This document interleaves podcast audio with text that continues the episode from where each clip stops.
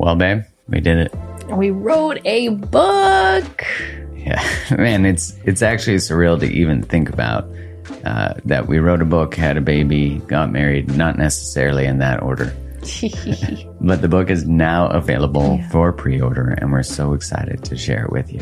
Oh, so looking forward to getting this book into your hands, to be in dialogue and conversation with all of you as we continue to liberate love from old imprints and codependent dynamics that keep us small, stuck, and stagnant. Yeah, you know, no matter your relationship status, this book walks you through what shaped you, why do you do what you do in relationship. It dives deep into your relationship blueprint, attachment styles, and most importantly, which is different than every other book that's ever covered codependency in the past, we explore the role of the nervous system in that. And the book is called Liberated Love. Yeah, release your codependent patterns and create the love you desire. Go to createthelove.com slash liberated love to order your copy now. That's createthelove.com slash liberated love and get that pre-order in and you'll be able to get a free download of a meditation we created and a workbook that goes along with it. Much love and appreciation for your support. Much love. Thank you.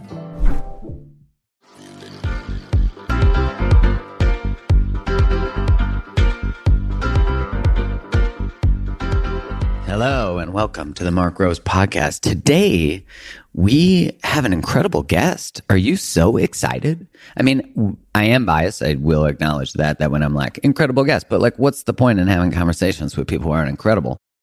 So today's no exception. She is brilliant.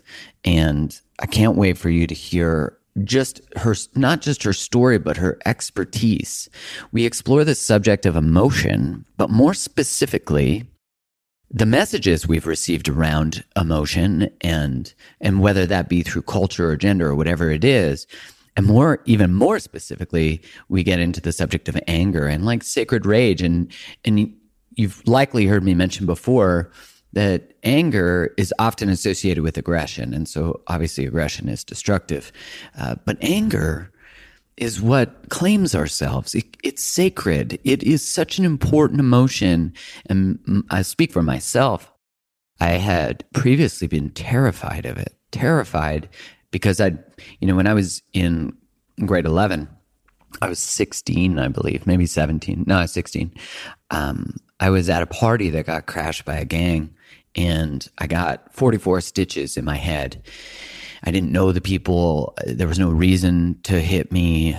There was no, you know, these are just people who were denied entrance into a party and came back and crashed it. And I was slightly inebriated. And, you know, my dad, I would joke, uh, there's a plaque at the hospital for uh, one of the highest blood alcohol levels that still maintain consciousness. it's a funny joke now. But at the time, it was scary. And that really affected me, one, on a unconscious, on a conscious level, because I really was afraid of that overt form of aggression. I could express aggression in sports, but as soon as it was in this context of like violence, I was really terrified. I'm not a violent person. I don't get into fights. I don't, I've never been in a fight in my life. And people are like, what? You've never been in a fight? And I'm like, is that bad? like, I'd rather resolve things or like find agreement or some sort of central space between us. And so I think unconsciously, I was very afraid of just my own rage, my own anger, because I saw what was possible in people. And I didn't want to let myself go there. And it wasn't until I did work in groups uh, as a, an attendee where I got to really explore rage in this safe container with other men. I did a men's group.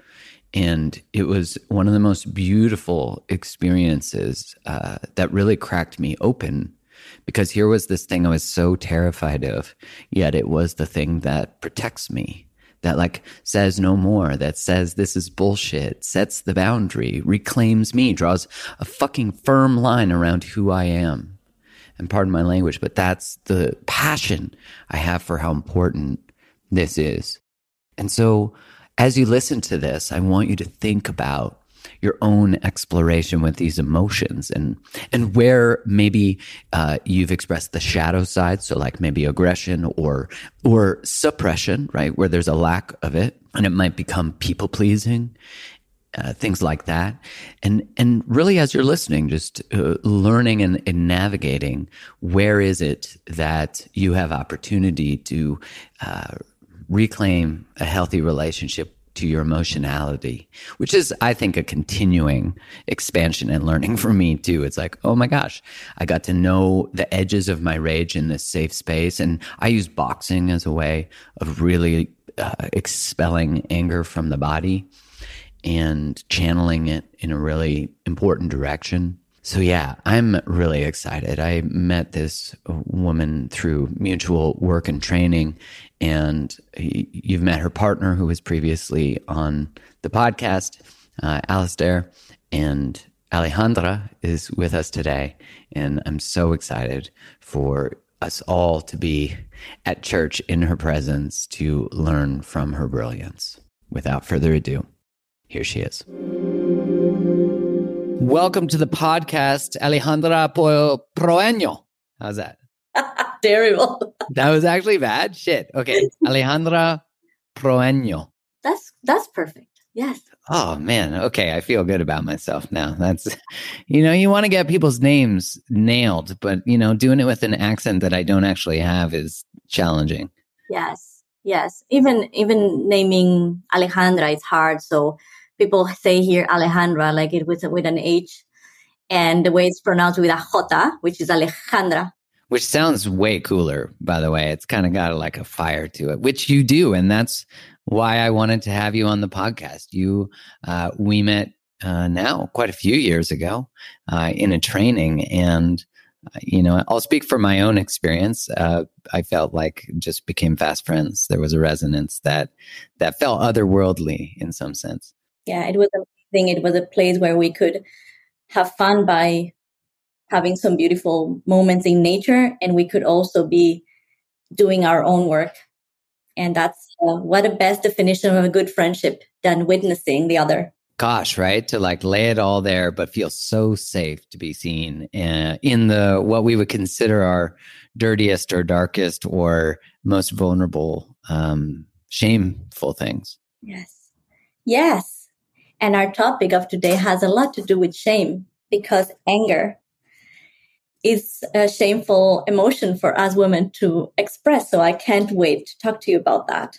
Oh, I'm sure. Well, first off, people don't know what they're about to hear because you have a way of articulating things and expressing things, and also a specialty in that area of exploring the subject, the feeling, the emotion of anger. And it's the reason, you know, it's not an often an emotion that's discussed and sort of like deeply understood. It's sort of like we don't like that emotion. So let's just put it in a box or put it in a corner, which is what we do as a society, unless it's other expressions of anger. So um, if we could maybe first, first, I'd love to know like, how does someone end up in the work of working with anger? Uh, well, you first have to be angry. and that's fair. That's fair. But there's also a fair a fair amount of destiny, you know, like choice and and uh, and also opportunities that just happen, and then you're like, oh well, maybe I'm meant to heal, and maybe I'm meant to transmute this anger into something else, and and it's through the work and the pain uh, that I've had that I've been curious, and curiosity has led me to many places so I think that the the turn point was in 2012 when I visited Vancouver to a family therapy conference. Uh, you know, my first specialization is family therapist. So that was organized by Chris Kinman. And then I met Alistair, Alistair Moose, founder of Moose Anger Management. And I was, what is this? and, uh, he had been doing this work for over 15 years uh, we had good conversations with Alistair, and then I moved back. Of course, I went back to Mexico City where I was working. And a few months later, he invited me to see how he ran one of his groups. Smooth. Yeah. Just for context, Alistair is uh, he's been on the podcast and he's also Alejandra's husband. So smooth. Yes. Now my work and life partner. Yeah. And so there I am on a kindergarten portable.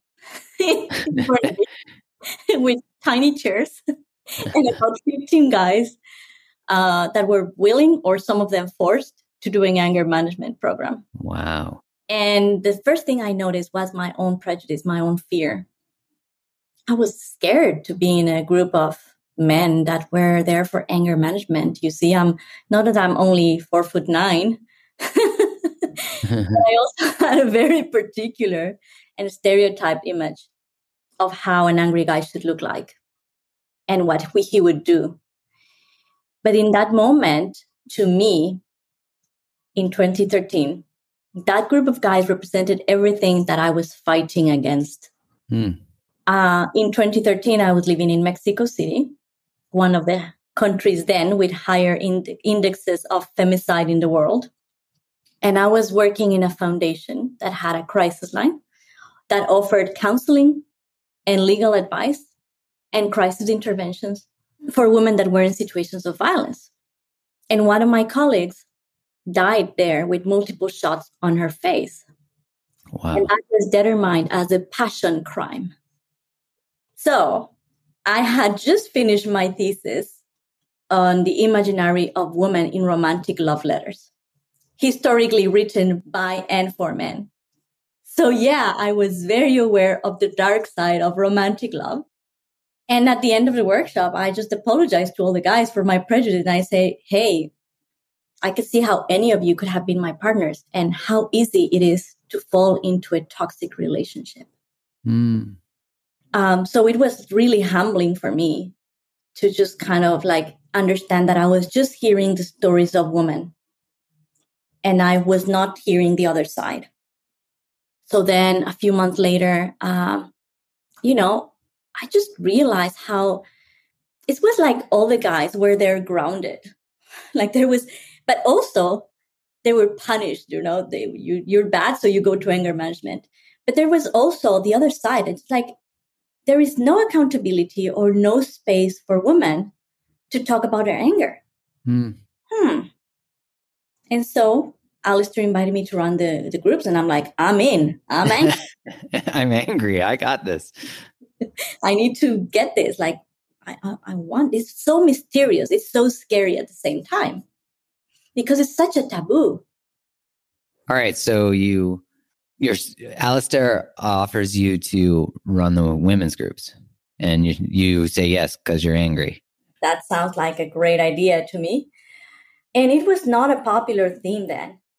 I had um, three times less participants than I than nowadays.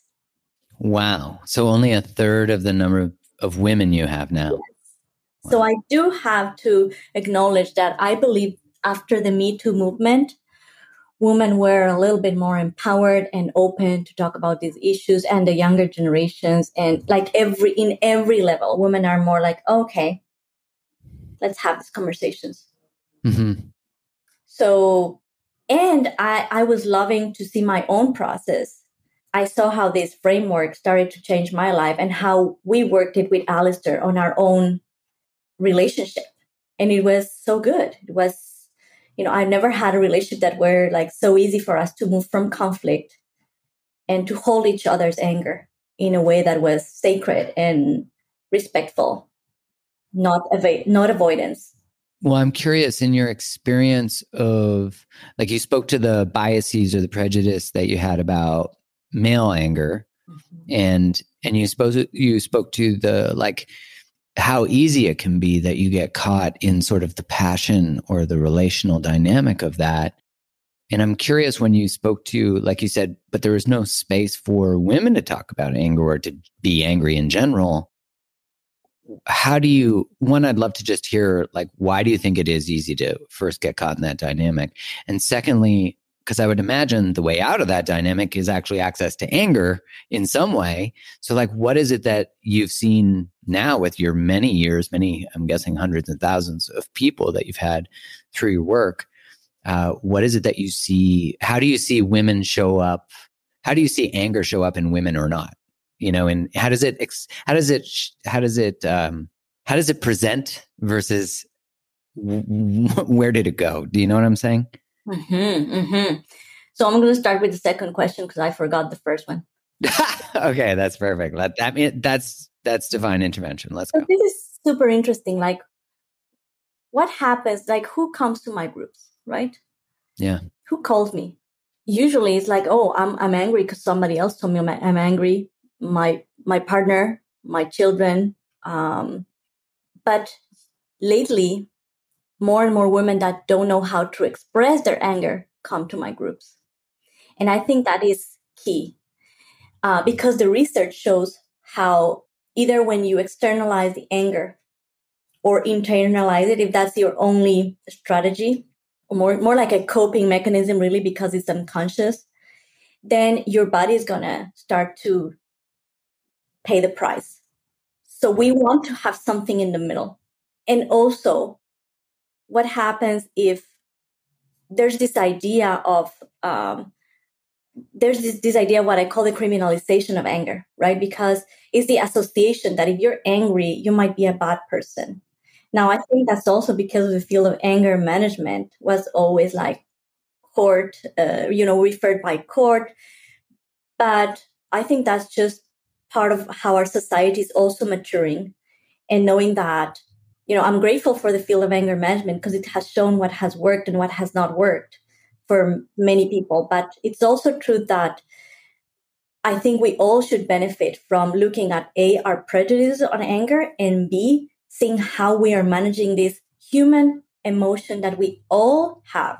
And need. Like anger changes worlds, it rescues self, it draws a line. It like when you tap tap into that sacred rage, I mean, yes. you shift shit, you know? So like you said a lot don't a lot of women don't know aren't aware of how to express it or even like where did my anger go and I'm, i would imagine that's a lot of people but especially a lot of women i agree with you i mean i do want to talk a little about the gen, gen genderization of anger because it's a yeah. there's a big issue there like anger is just an emotion it's not feminine or masculine but at least it's important to at least acknowledge if not to remove the gender stigma around anger so people that have a more masculine way of acting in the world, they would externalize it more. Mm-hmm. And people that have a more feminine way, they're taught to keep it in or to repress it. In other words, is internalize it. Now, I do believe that in a relationship with both people can express their anger in a way that does not turn into something destructive, right? So anger can be a healthy emotion. And anger, anger in this sense protects the relationship and protects the integrity of the persons that are in that relationship. Mm, so, I love that. Protects the integrity of the people in the relationship. That is such a beautiful like you see how sacred it is then. Like it's it's necessary and it must have a seat at the table. Absolutely. I can show up upset at my partner and say, "Hey, I'm upset about this. This is it. We need to change or this is not unacceptable." And I'm not trashing you. I'm not disrespecting you, right? I'm still getting my message across. The problem is that if anger takes over me, then the message gets lost. And hmm. then I would be shamed for my anger. And then you have me apologizing for the way I delivered it. But not the content. Exactly. And I'm ashamed of my anger. And then I'm discouraged to set up boundaries. And there is no change. And the couple gets stuck. And in some way, because when I think about that as the person who might receive the anger, I'm already thinking, like, okay, if I get mad or if I reflect to you that the way you delivered it was not okay, that could be a way of avoiding what you delivered, right? Like, I'm right. So, because I know when formally, I remember when Kai and I's relationship didn't have as much capacity for either of our anger. It was if I like my voice went up like two decibels, it was like, don't raise your voice. I'm like, I'm not raising my voice. like, this is not raising a voice. Okay. You know that feeling when you're like, don't tell me not to, right? And, and it's, a, it becomes about the thing, but not about what actually needs to be resolved, which is below that. And exactly. Hmm. Exactly. So that capacity that you mentioned has to do with attachment, with trauma, with the way mm-hmm. that we being coped. So there's, that's where that capacity needs to be worked on first by educating ourselves understanding how anger what is the physiology of anger? What is are the cues that we are getting upset? Because anger is not always visible. There are studies that they show that um, so there's there's this this beautiful study about there's a group of um, little kids. They frustrate the kids so that they will be upset. And there's a group of adults that one by one go and observe the kids. And they have to say what anger what emotions sorry are they feeling? And when they see boys they would say anger. When they see little girls they would say sadness. Like it's not something that we can always perceive. I can be absolutely angry and I can look very peaceful and kind, and I might be internalizing that. And there's a huge association with, you know, repressed anger. And for example, um, autoimmune diseases or cancer um, and again, this is not like if you're angry, you're going to get that. It's not like a direct association. It's not like anger causes illnesses, but this, there is mismanagement on the anger in the incidence and the prevalence amongst women, specifically certain cancers like breast cancer. And, and the research is described as an extreme suppression of anger. So we need to look at these things because this is the only illness that um, is related to anger, right? So, in in broad terms, I need to be generalized. I need to generalize this just to yeah. get my message across. So, usually, people that will externalize their anger, they're related more to high blood pressure, uh, heart disease, and people that will internalize their anger, they would be more looking at um, arthritis and um, and other um, autoimmune issues.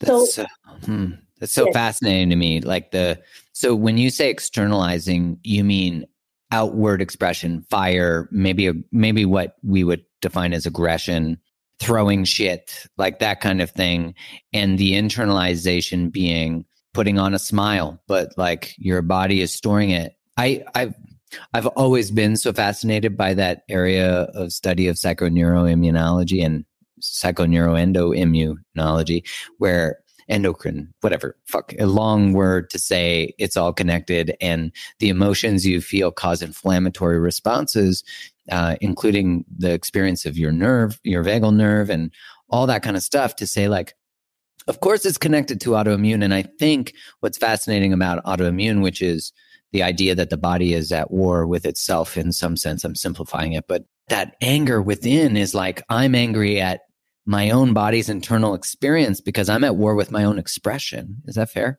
to say? Yes, and that is very well explained by Gabor Mate. He said yeah. that if we are not able to say stop, you know, uh, set our boundaries because again i love that what how Alistair expressed uh, that anger is the garden of our boundaries so we're not able to set that boundary then our immune system starts harming ourselves it's like we cannot find wow. the enemy outside so we still in you know silently fight against us. It's so fascinating the human body. So that's one of the edges or one of the extremes of this. The, yeah how we can work with the anger how we can um, tend to respond to the anger. And the other one that you mentioned is the raging.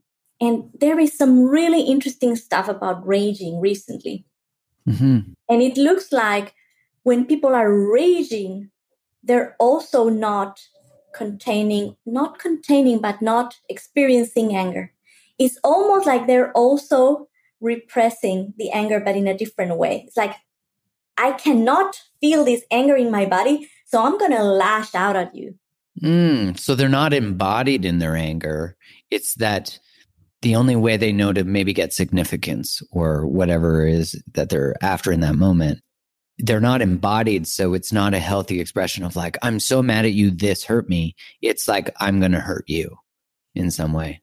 No, I don't know if I'm going to hurt you only, but you know just losing it you know you, yeah. You imagine when we're teenagers and we lose it on our parents when they say we can't go to a party what something but but maybe that that extreme raging is about not us not able to contain our anger. We don't experience anger as a safe emotion, therefore mm. we rage.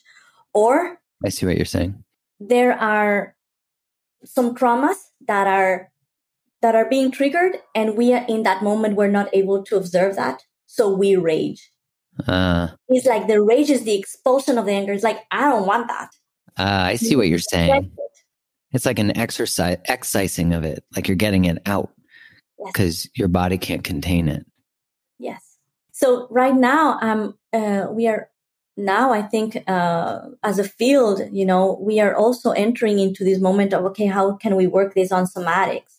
Like how can we enhance the capability of our nervous system to hold the anger uh, fear even shame without collapsing or without ranging and externalizing so actually i remember the first time that i was able to feel the anger happen just like four years ago that i was able to feel it in my body and i didn't react it and i just saw it leaving my body wow like you observed the emotion move through you.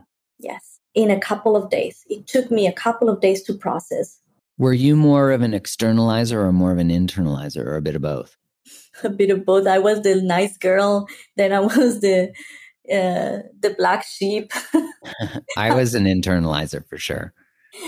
Yeah. The nice guy, which when I tapped into it finally too, it was like I felt a catharsis experience. It felt like rage because I'd never touched it before, uh, but it felt like a, I was I was like, whoa, this behavior we're actually going to make acceptable, and it was safe in the space I was in. Um, and I felt so witnessed in that moment. I just cried after, like so much. There was so much grief about having exiled that part of myself, you know, never really allowing it. And then what flashed before me was all the moments I needed it that didn't have it. Yes, yes, and and I want you to know that um, I was the nice girl for many years. I was not allowed to feel anger. In my family, if you would be angry, you would be shamed, especially if you were a woman. Mm-hmm. For the guys, it was different. If my dad was angry, we would all be walking on eggshells and know yeah. that we would have to just behave. right. so that's what happens uh, in culturally there are some research that show that when a man establishes his anger, it's like this boundary has been set and it kind of uh, sets the tone for the rest of the people to behave in a certain way. But if an, if a woman gets anger, that will not happen. The woman might get shamed for her anger instead Seen of oh, crazy or intense or it's too much. Instead of uh-huh. oh, we maybe push the boundary or she's saying no. Hmm.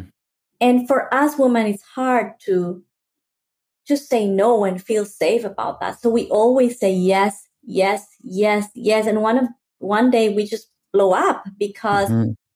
we've been not honoring our boundaries. And so there's that's when we rage. And then we have to apologize for what we raged. So it's it's a it's a crazy making loop.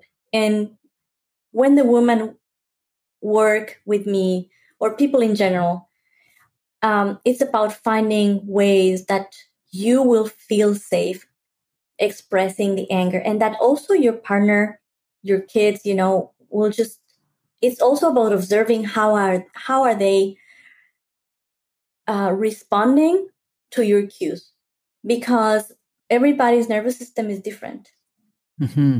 and so i might not be feeling like i'm yelling just like you ex- you explained on that example and the other person might be, oh my gosh, this is too much for me. I can't hold that.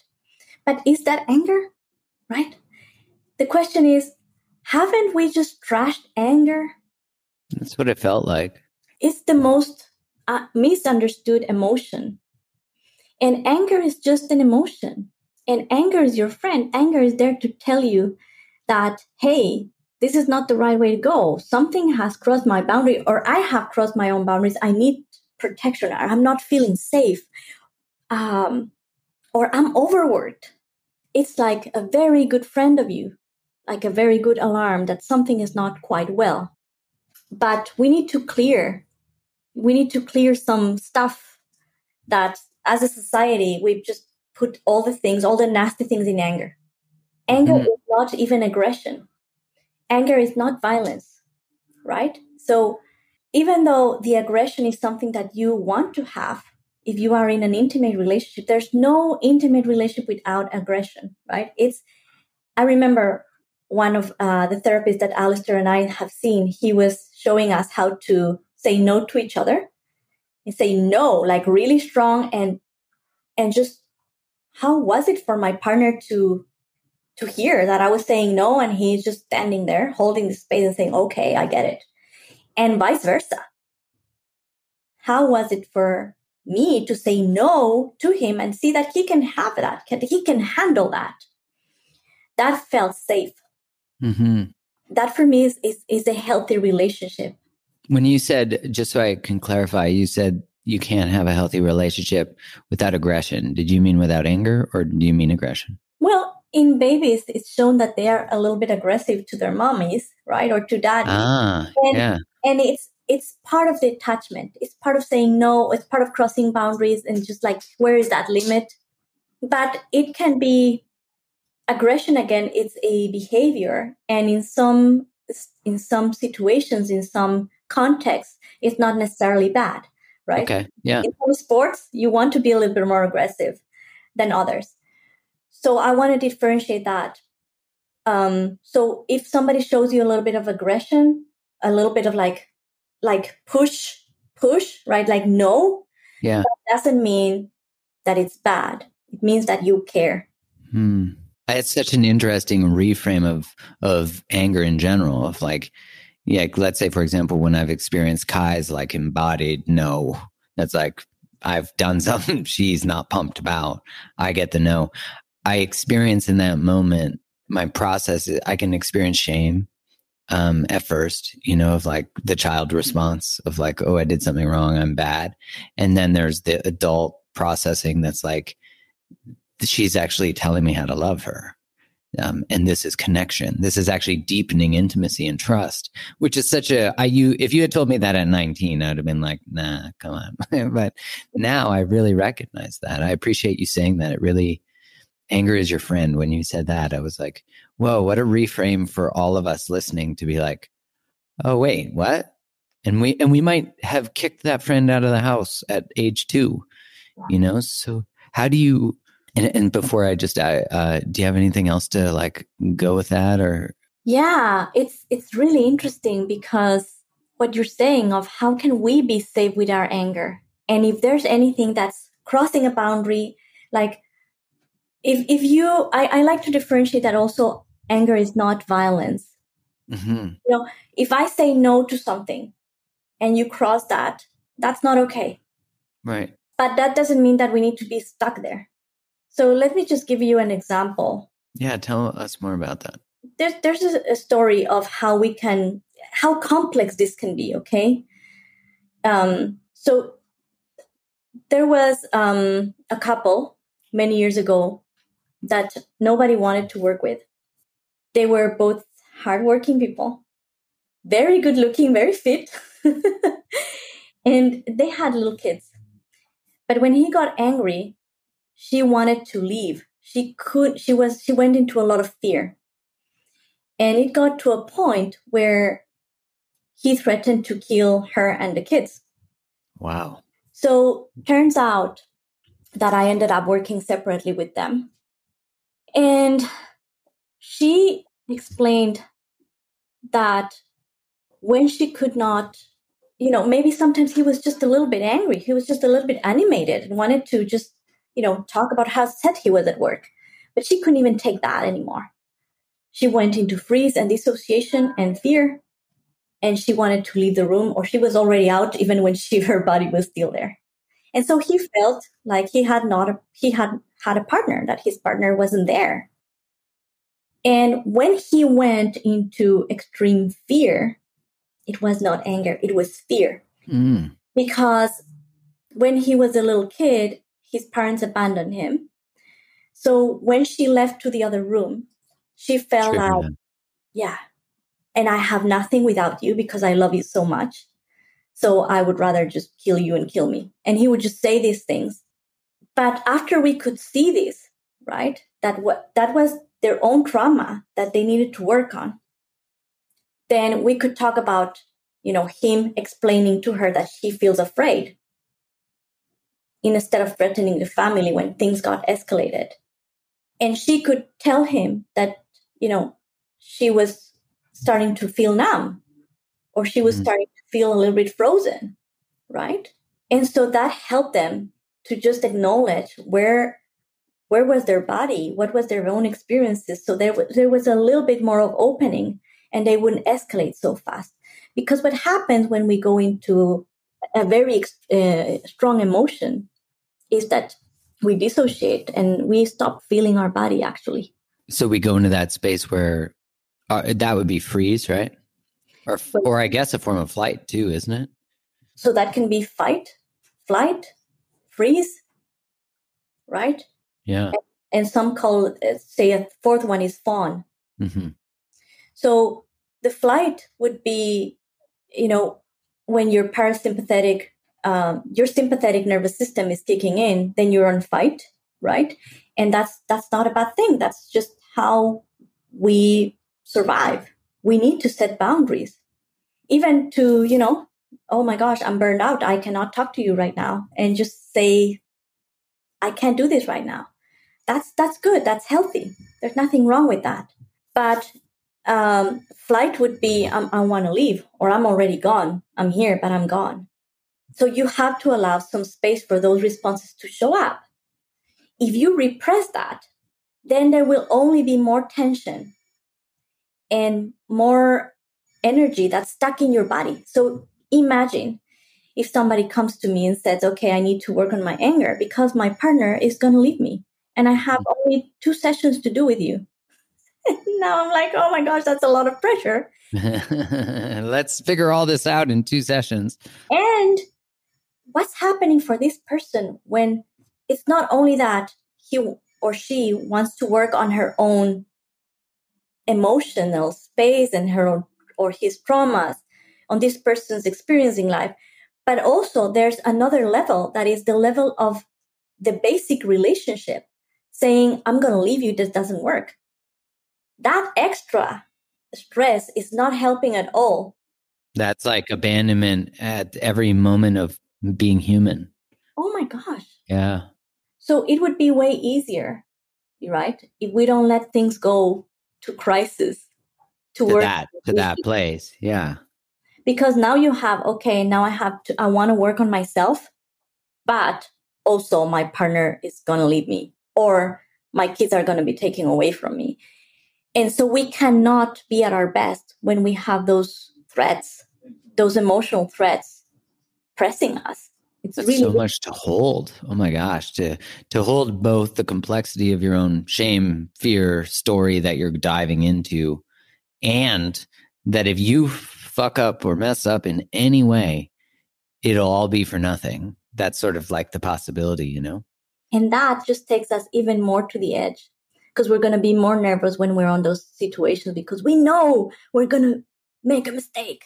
Yeah, there's so much on the line. It's like you get to that place and you're like, this is typical. You have no tolerance. I have no, you know, it's like then you go to the edge because you're like, you you resent them that they're holding that over you.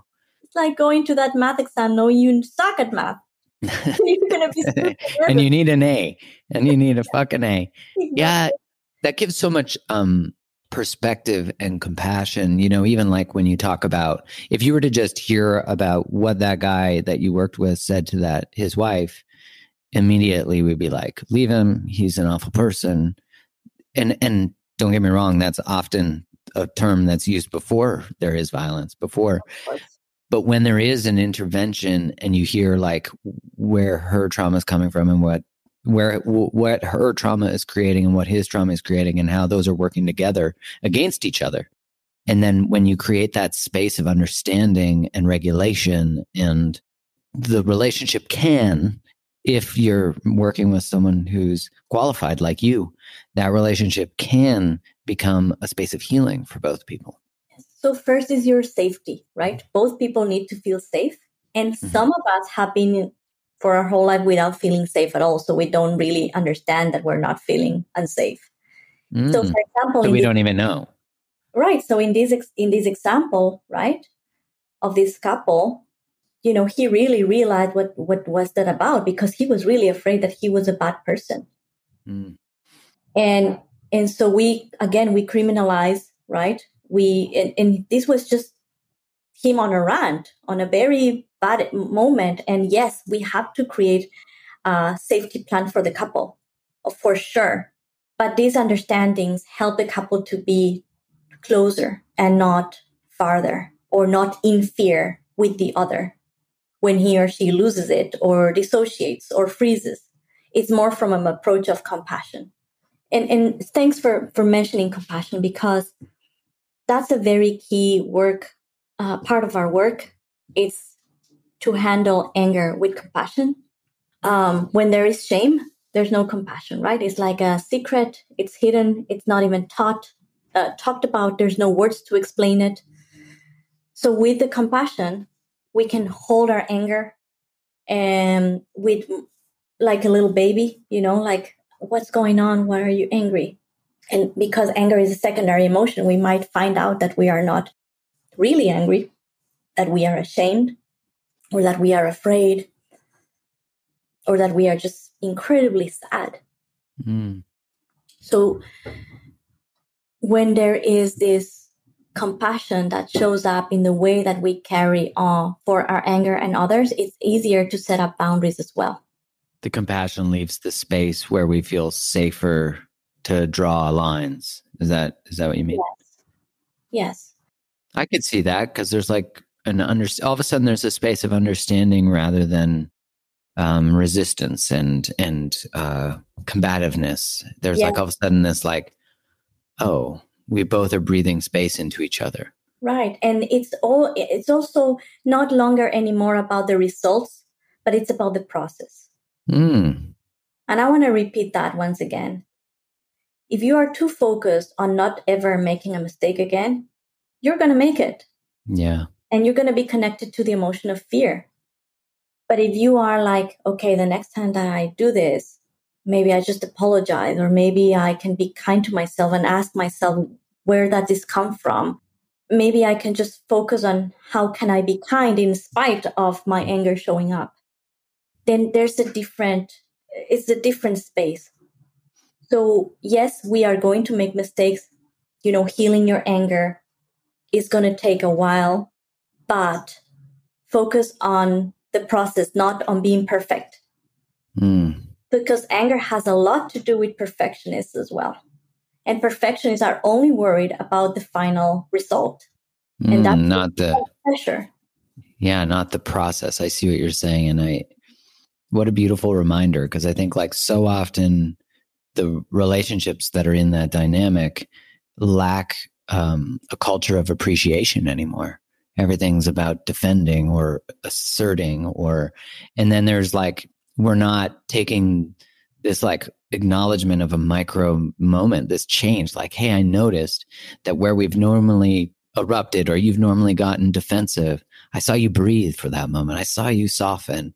And the other person's like, oh my God, they saw that thing. I've been working on that. You know, it's like, uh, I find like as soon as couples lose that, that culture of respect, then things really start to go downhill.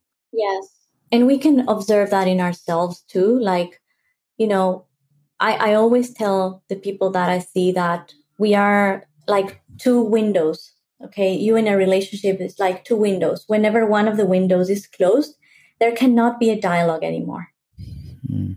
so we have to watch if we are already closed if we are not in a space for dialogue if we are if our nervous system is shut down if we're feeling numb if we're feeling too emotional, maybe you just take a note about that. You know, go and take your time in, how I call it now, because a timeout seems like a punishment. Go and time in. I like that. Go and do something you enjoy. Forget about the, the issue, just like when you're working, right? And you're not having any more ideas or something, you're stuck. Just take a break. Maybe it's 24 hours. Maybe it's more, at least 24 hours for adrenaline to leave your system and then you come back and say, hey, how do we work it out? This is what I noticed. So, but if you react to the anger when it shows up, you're only going to be dealing with drama. Mm. You're only going to be creating drama. But if you have the opportunity to just take a break and go for a walk, do whatever you need to do, jump, you know, read poetry, um, I don't know, watch hockey, I don't mind, then you might be able to come back more relaxed and to really solve what's going on, which is usually there's a deeper conflict under the anger. You know, sometimes it's just stress. And sometimes we just apologize and say, you know, I was having a bad day. But if there's a, a deeper conflict, that will be important in the future. And you will have to to see the recurrence of that thing that's bothering you coming back to you. And that needs to be addressed. Yeah, because if that doesn't get addressed, it all just keeps repeating in other ways and and and it, yes. till it gets dealt with, it repeats itself. That's that's how life works. Until we change, nothing fucking changes. Well, I'm curious, how does someone, you know, because of course there's probably m- many, there's probably lots of people listening who relate to some ways of either expressing, over expressing, under expressing anger. How does one begin the journey to touching the edges of this and then embodying it, like you said, like it becoming where they can actually say anger is my friend, which I, I think we all uh, aspire to that. I mean, obviously, one is to come work with you. I believe you work digitally too with people, right? Well, nowadays we do everything online.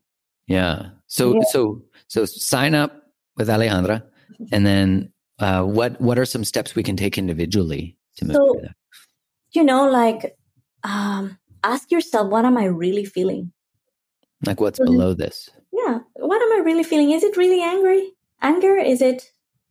What is it? Um, take a couple of breaths. Notice what triggered it. Try to catch the anger before it shows up. Like there's usually some cues in the body that are gonna sh- that are going to show up before you explode. Or if you're repressing everything in it's gonna it's gonna be the opposite way. It's gonna be like oh i have no anger. I cannot relate to anger. Like I, i am never i can't express that. So there's a lot of guys that show to to our groups and their wife is like oh or their partner is like why would i go to a group of anger management if i'm not the angry person but mm-hmm. you see there's a problem about about what is the concept of anger and what is the boundaries right? How can you work with this other person and understand how to deal with the anger so that you are in a safe container?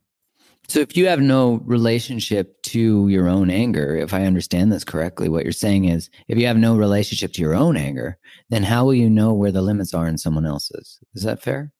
Yeah, it's always in the relationship. So, even if you feel like, oh, I shouldn't go to a group about anger, because I am not angry. He made me angry. He's the violent. He's the crazy one, or she is. You might want to come and find out and sit on a group with the people that you think are like your partner. And you're going to learn how to express your anger and you're going to understand what's going on in this person's body even more. And so we're talking about balance mm. in the relationship. Compassion, understanding. Yes. And also boundaries balancing it, right? It's like, oh, I get what's happening now. And we are supposed to do this and this and this when we go into these situations. And why are you not doing this? Oh, I thought it was the other way around. Oh, okay, then we have this difference. How do we? So we start to have conversations about how to make these tools in a way that that works for us because every couple is different and every person is different. So you have to find things that work for you. Yeah. And then it becomes fun. That makes sense because all of a sudden you're exploring it and you're like.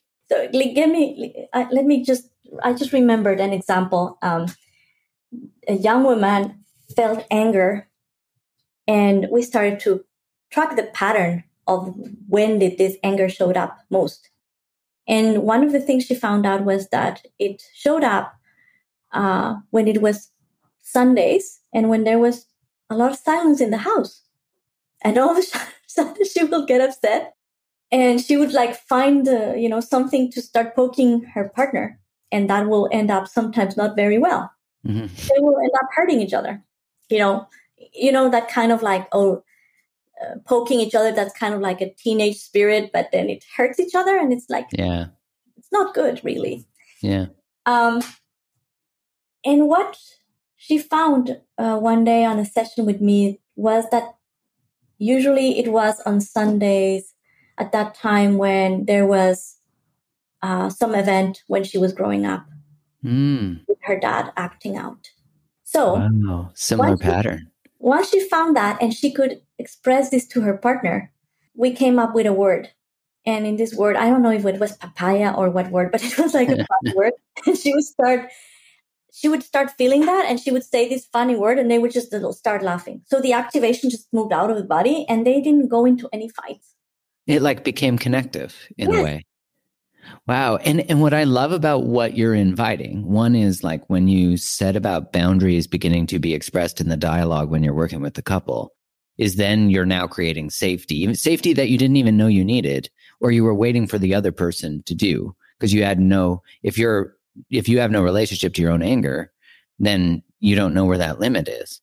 And and it creates safety so you can start to feel that feeling and I love how you're saying that once you start to befriend it and like creates that safety, then all of a sudden it deepens intimacy because there's room for all of us in it. Like the angry part of me, the sad part of me, the gosh, like this is why I love this work because it it makes it so you can see that relationships when turned towards from a space of the potential for healing, they are the greatest containers for personal evolution and healing and collective. Like as a as a partnership, you now are starting to live in like what I like or Kai calls it. I can't take claim for it, but this idea of like liberated love that you are liberated through the container of the relationship, which most of us feel imprisoned through the container of the relationship. And yes, that's, that's beautiful that more of us comes to the relationship that's or beautiful. through it. Yes. And so if if my experience when I was growing up was that anger was violence or that I don't want to be like this person that is my partner that always yells at me, then probably I'm going to show as little anger as I can. Mm-hmm. But that is not allowing you to occupy your space in the relationship and to set the appropriate boundaries so that the relationship can have that all of us can have the emotions, the anger in this case, and that it can feel safe for both of us to express it. And that's it. It's just anger. It's gone. What a beautiful thought of like it moves through you and it serves a purpose and it lays boundaries. Like we're starting to see this idea of like it is your friend. It's actually something we need. Something we need. It's essential. Yes. And in a more collective space. Thanks for noticing that, for mentioning that, Mark. The collective anger, right? The, the powerful movements that create change. And right now, there's all this, you know, Me Too movements and the, you know, women are starting to voice out, you know, and other minor- minorities are voicing out what's not okay, what's what's not okay, what's okay, and and that's important too because we need to hear that and we yes. need to change. So anger has also these beautiful connotations of change and also of creativity. Hmm. There are many research showing how anger and creativity are linked together because it's a way of finding uh, creative solutions. That's what the anger is there for. That's beautiful. That it becomes like it can be your form of art, but not just art in the idea of a painting, but art in the idea of expression, even within your relationship. Totally. That's why when we're starting to feel anger, but it hasn't totally went into rage, we we feel more, a little bit more focused, and we're like our brain is really working, and we're like in flow a little bit in flow. And there's you know like anger in sports, right?